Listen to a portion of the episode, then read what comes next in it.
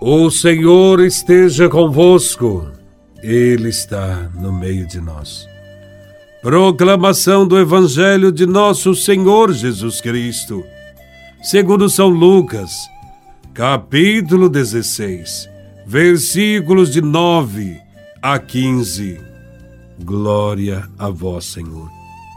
Naquele tempo, disse Jesus aos seus discípulos: Usai o dinheiro injusto para fazer amigos, pois quando acabar, eles vos receberão nas moradas eternas. Quem é fiel nas pequenas coisas, também é fiel nas grandes. E quem é injusto nas pequenas, também é injusto nas grandes. Por isso, se vós não sois fiéis no uso do dinheiro injusto, quem vos confiará o verdadeiro bem? E se não sois fiéis no que é dos outros, quem vos dará aquilo que é vosso? Ninguém pode servir a dois senhores, porque ou odiará um e amará o outro, ou se apegará a um e desprezará o outro. Vós não podeis servir a Deus e ao dinheiro. Os fariseus, que eram amigos do dinheiro, ouviam tudo isso e riam de Jesus.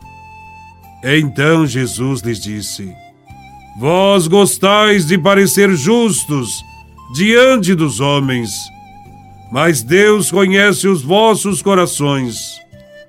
Com efeito, o que é importante para os homens é detestável para Deus. Palavra da salvação. Glória a vós, Senhor. O aspecto principal do Evangelho é a fidelidade.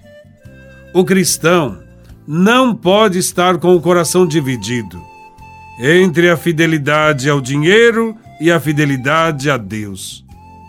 Mas por quê? Jesus mesmo explica. Ninguém pode servir a dois senhores, porque odiará um e amará o outro, ou se apegará a um e desprezará o outro. No tempo de Jesus, os fariseus tinham os corações divididos. Pareciam muito corretos pareciam pessoas de Deus. Mas, segundo o Evangelho, eles amavam o dinheiro e desprezavam a Deus. Diante desta triste realidade, Jesus de Nazaré não está à procura de servos, mas sim de irmãos ou amigos que tenham por ele um amor desinteressado espera de quem o segue uma decisão firme, livre, sincera. Jesus coloca diante do discípulo uma escolha. O seu discípulo deve optar por um senhor ou por outro, pois não se pode servir a Deus e ao dinheiro. Caso não se decida, isto é, não faça uma opção clara, terá o coração ansioso, dividido.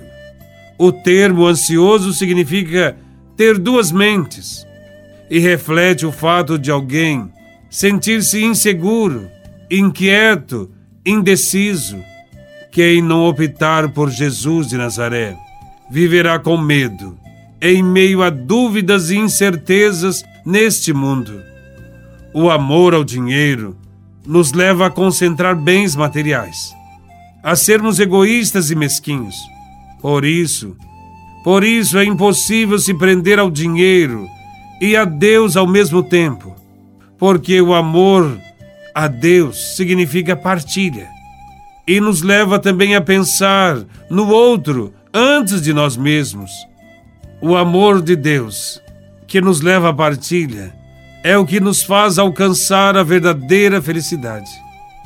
Jesus de Nazaré nos incentiva a praticar o desapego, a ajudar o outro que mais necessita, pois é nesses momentos que estaremos sendo verdadeiros cristãos e teremos a vida eterna. O dinheiro é sempre uma realidade injusta, independentemente da forma como foi conquistado, porque vai sempre significar separação, divisões e condições de vida diferentes, gerando oportunidades diferentes e privilégios diferentes neste mundo. O dinheiro leva também a uma concorrência sempre injusta entre os irmãos. Portanto, usar do dinheiro da injustiça para conquistar os bens eternos significa usar de tudo que o dinheiro nos concede, tanto em termos de bens materiais como pessoais, para construir o reino de Deus. Quem serve a Deus não pode fazer da riqueza o fim supremo de sua vida, mas há de fazer de seus bens um meio para promover o bem do maior número de pessoas. Quem tem bens tem também sempre mais responsabilidade para com os pobres e abandonados da comunidade. Saiba aplicar bem o seu dinheiro. Saiba usá-lo com toda a prudência necessária.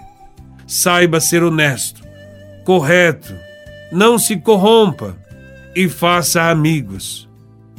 Quem é fiel nas pequenas coisas, será também nas grandes.